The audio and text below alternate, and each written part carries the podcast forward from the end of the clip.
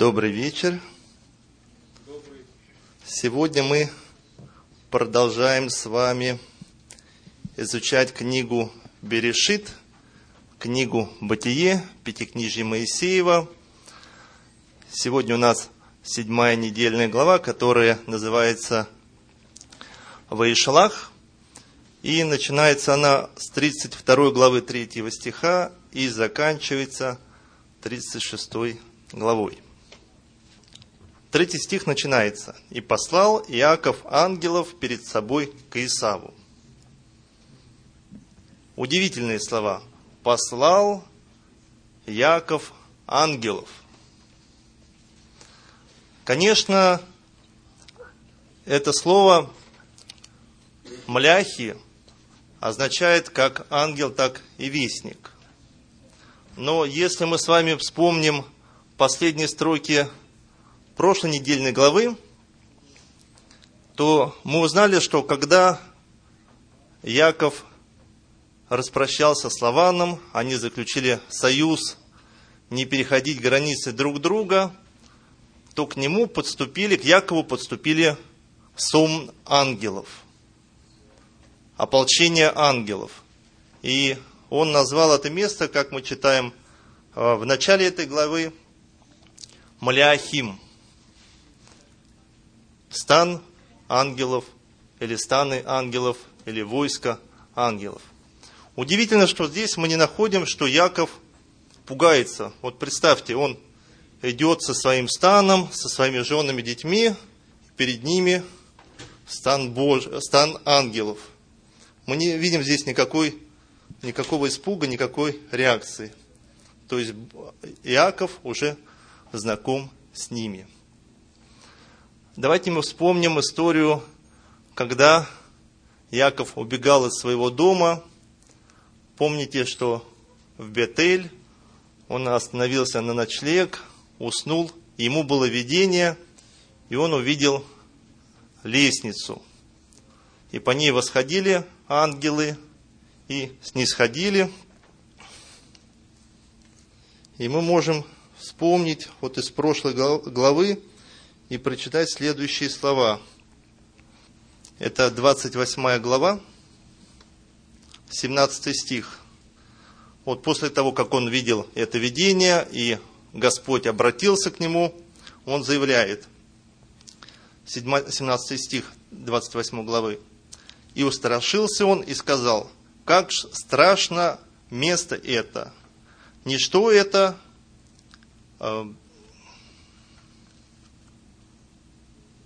Как страшно место это! Ничто иное, как Дом Божий. Это врата небес. То есть, то видение напугало его. И когда он очнулся, он называет это Домом Божьим. И говорит, что это место страшно. Смотрите, как вот за это время духовно вырос Яков. И мы знаем, что как раз в этой главе его имя становится не Яков, а Израиль. И вот давайте сегодня попытаемся проследить вот этот путь духовного роста от Якова. Помните, мы с вами, это две предыдущих недельных главы, говорили о имени, что означает Яков. Запинающий и созвучно со словом обманщик. Вот. И здесь он становится Израилем, или тот, кто боролся с Господом. Итак, мы знаем, что он родился, скажем так, в верующей семье, в семье Исаака, и он, наверное, слышал о тех обетованиях, которые Исаак ему рассказывал, и также рассказывал и Авраам. И помните одно из обетований, которое дается Исааку, Бог говорит, что я буду благословлять тебя, потому что за заслуги отца твоего Авраама, потому что он изучал Слово Мое, исполнял заветы мои и соблюдал постановления мои. И мы также помним из прошлого, что если Исав был повелитель полей, охотником, то Якову нравилось находиться и пребывать в доме, поближе к родителям. Нам не рассказывается, чем именно он там занимался, но по иудейской традиции он как раз занимался тем, что он познавал волю Божью, изучал закон Божий. И первая встреча, которая происходит у него лично с Богом, это когда обманным путем завоевав или отняв у своего брата и благословение, и первородство, ему приходится бежать, и отец его благословляет. Это у нас 28 глава книги Бытие, 28 глава, 3 и 4 стих. И благословляет его Исаак такими словами. Бог всесильный, да благословит тебя, да сделает он тебя плодовитым и потомство твое многочисленным, дабы ты стал отцом множества народа. Да дарует он тебе потом, и потомству твоему с тобою благословение, которое он дал Аврааму, чтобы ты овладел землей, на которой живешь человеком пришлым, овладел той землею, которую Бог обещал дать Аврааму. Это вот первые слова благословения, которые он слышит, и он с ними отправляется в путь. Но для него еще Бог через уста, который говорит через уста его отца, это Бог отца. И он называет это Бог Авраама, это Бог Исаака. Он еще не говорит, что это мой Бог. Его духовный опыт связан с духовным опытом своих родителей. Ему предстоит сложный путь, чтобы настал тот момент, когда он скажет, это мой Бог. И вот первая встреча это вот эта небесная лестница, о которой мы уже немного читали. Вспомним опять 28 главу. И мы слышим, мы помним, в каком состоянии был Яков, и снится ему сон, он видит этих ангелов, и наверху этой лестницы видит Бога. И в оригинале написано имя Божие, Яхва. Он не просто видит Бога, а именно имя Яхва слышит. И слышит такие слова. Это 13 стих 28 главы. И вот Господь стоит над ним, и сказал он, я Господь, то есть я Яхва, Бог Авраама, отца твоего, Бог Исаака. То есть Бог ему представляется, называет свое имя. Теперь он уже это не от отца слышит, а именно слышит слова Божьи. Землю, на которую ты лежишь, тебе дам ее, и твоему потомству. И будет потомство твое, как прах земной, и распространишься ты на запад и на восток, на север и на юг, и благословляться в тебе будут тобой все семейства земли и потомством твоим. И вот я с тобою, и хранить тебя буду везде, куда бы ты ни пошел, и возвращу я тебя на ту землю, ибо я не оставлю тебя, пока не соделаю того, что я говорил о тебе. И дальше Яков пробуждается и дает обед. То есть слова сказаны, но надо еще это пережить в жизни. Яков дает такой обед. Вот если все, что Бог сказал мне, все, что обещал и хранить, и оберегать, все это исполнится в моей жизни, то как только я получу эти благословения, это мы можем читать в конце этой главы, то я принесу, я назову этого Бога своим Богом, и я принесу ему десятину. 21 стих. «И я возвращусь с миром в дом отца моего, и будет Господь мне Богом, и будет Яхва мне Богом». И тогда он и назвал то место и тот камень, на котором он лежал, Домом Божьим, или Бет-Эль. Итак, мы дальше помним историю. Он попадает к Лавану. Одна женитьба, вторая женитьба. 14 лет прошло, и он ждет. И что он ждет? Помните, с какими словами он уходил к Лавану? Как мать ему сказала, вот получилась такая неприятная ситуация, тебе надо бежать. Но ты не волнуйся, время пройдет, и гнев с лица Исава сойдет, и когда это произойдет, я пошлю за тобою, и ты вернешься. Семь лет за одну жену, семь лет за другую жену, а ответа из дома нету, гнев Лавана не проходит. У Исава, да, Исава, извиняюсь, не проходит. Затем еще шесть лет за скот, за стадо. И наступает такой момент, когда эти благословения начинают сбываться. Теперь у Якова огромные стада, и все, все, вся родня Лавана начинает косо смотреть на Якова. И он это чувствует, говорит своим женам, и здесь голос Божий вновь. Все, настало время, выходи, беги с этого места, я буду тебя охранять. Бежит, потом история с Лаваном, что Лаван его догоняет, помните, что Лаван ищет своих идолов, и, наконец-то, наша история. Здесь мы видим, что он видит вот этот сон ангелов, войско ангелов, и не боится. Не просто не боится, а посылает их навстречу Исаву, чтобы они замолвили за него слово. По какой же причине? Помните, что он ждал слова матери, что вот гнев пройдет Исава, и тогда можно возвратиться. Но за это время и Ревека умерла, остался Исаак один с Исавом и с его женами, и некому подать весточку, и Бог его выводит из семейства Лавана. И когда он посылает ангелов, он говорит, что передайте такие слова Исаву, не обретет ли он милость в глазах его.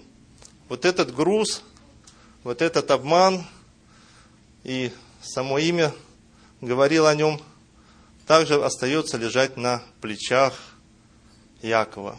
С одной стороны, благословение, и он видит эти реальные материальные благословения, и детей у него много, и стада у него, и животные, но не чувствует он духовного благословения. И он понимает, что нужно идти и мириться с братом.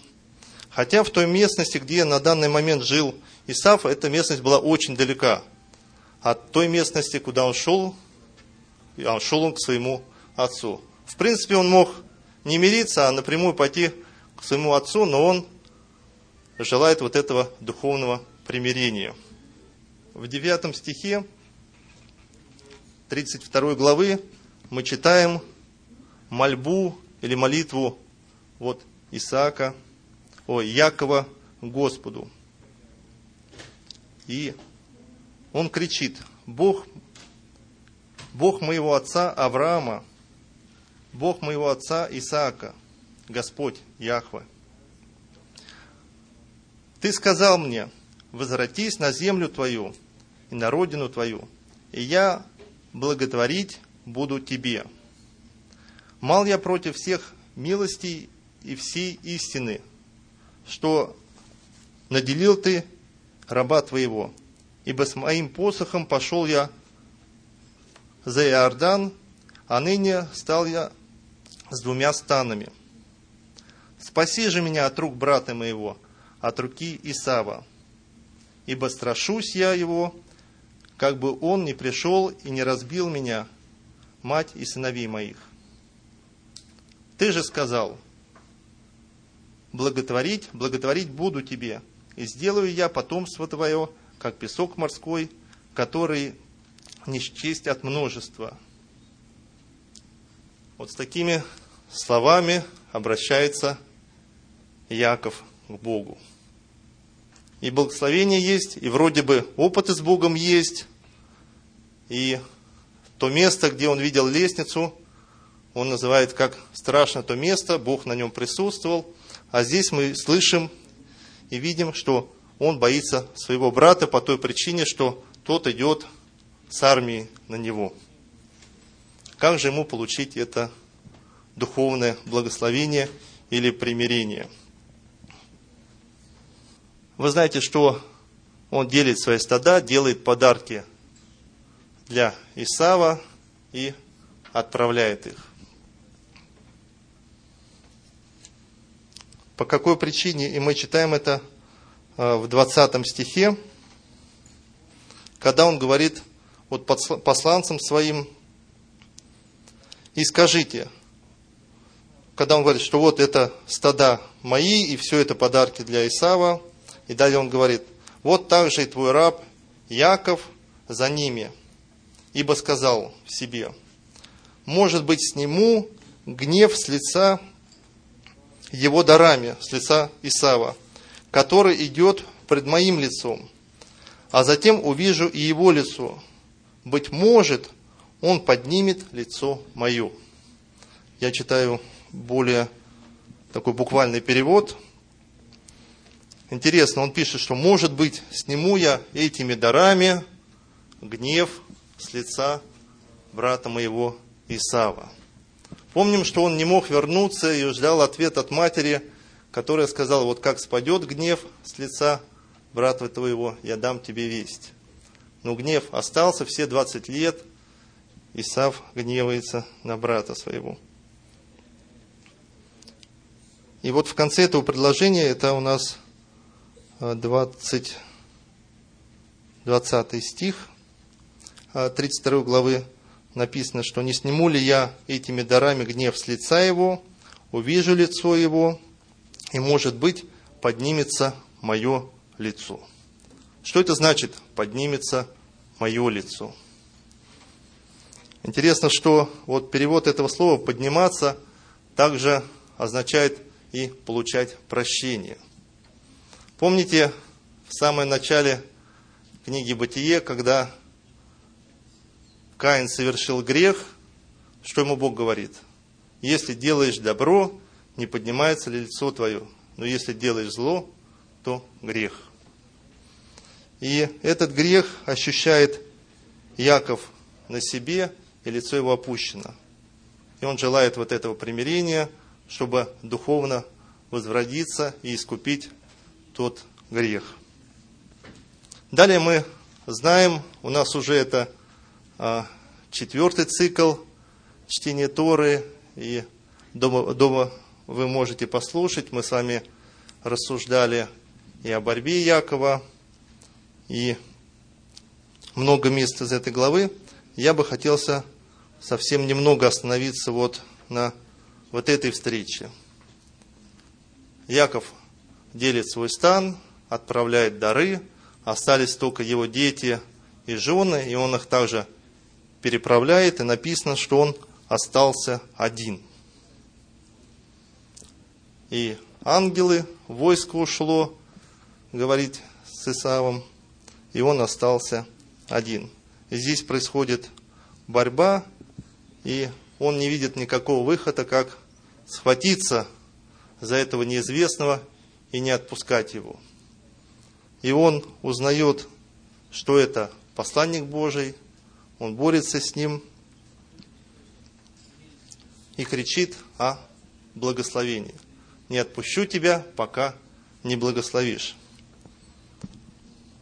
Интересно, что в 26 стихе написано, и сказал он, то есть тот, кто с ним боролся – «Отпусти меня, ибо взошла заря». Вот это слово «отпусти» то же самое, как и название нашей сегодняшней главы, где мы говорили, «И послал он ангелов к Исаву». То здесь ангел говорит, «Пошли меня, оставь меня, дай мне поручение».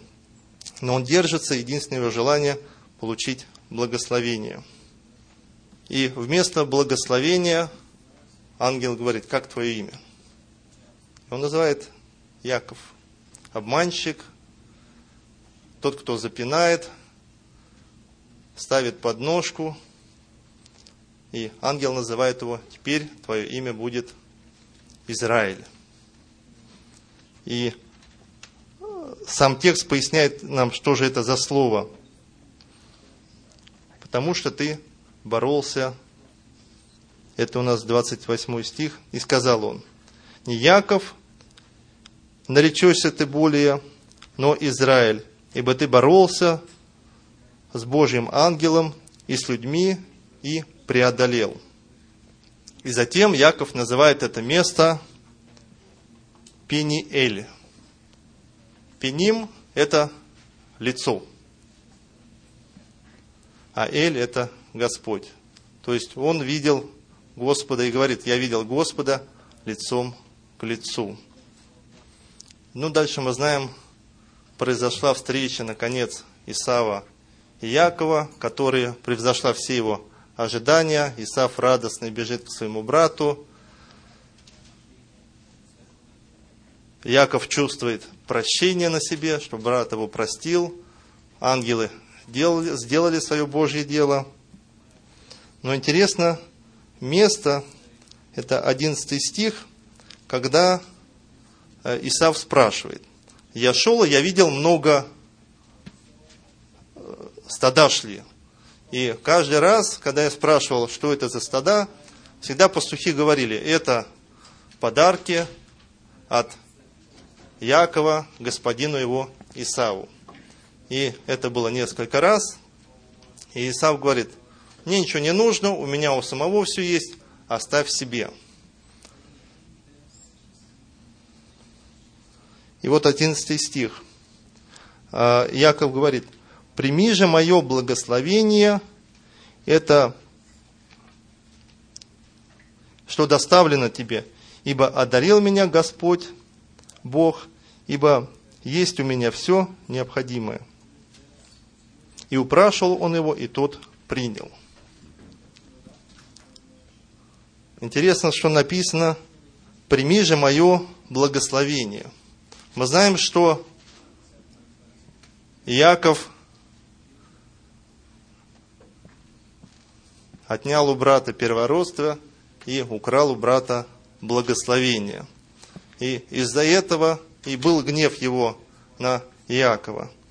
И все, что Бог даровал Якову, он отдает Исаву и говорит, вот, ты хотел этого, ты болел из-за этого, 20 лет ты не мог простить мне этого, вот я тебе все отдаю, и это мое благословение, которым одарил меня Господь. И Яков, и Исав принимает это благословение. Еще один опыт Якова с Богом. Все благословения, духовные уже благословения сбываются – произошла встреча, произошло примирение. Яков идет дальше, приходит в Шхем, выкупает там участок земли, ставит жертвенник и называет его, это а, последний стих, 20 стих 33 главы, и поставил там жертвенник, и назвал он его «Бог есть Бог Израиля». Он знает, что у него теперь новое имя, и Бог есть Бог Израиля. То есть он говорит о том, что вот наконец-то Бог стал и моим Богом. Теперь я почувствовал это. Теперь я ощущаю себя духовно богатым. Несмотря на то, что пришло, пришлось лишиться мне материальных благ, но Бог защитил меня, и я теперь богат духовно. Дальше мы опустим историю с Диной.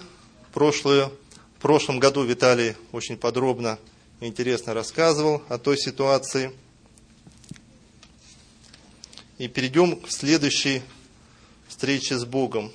Вот после тех событий, когда братья Динины уничтожили тот город,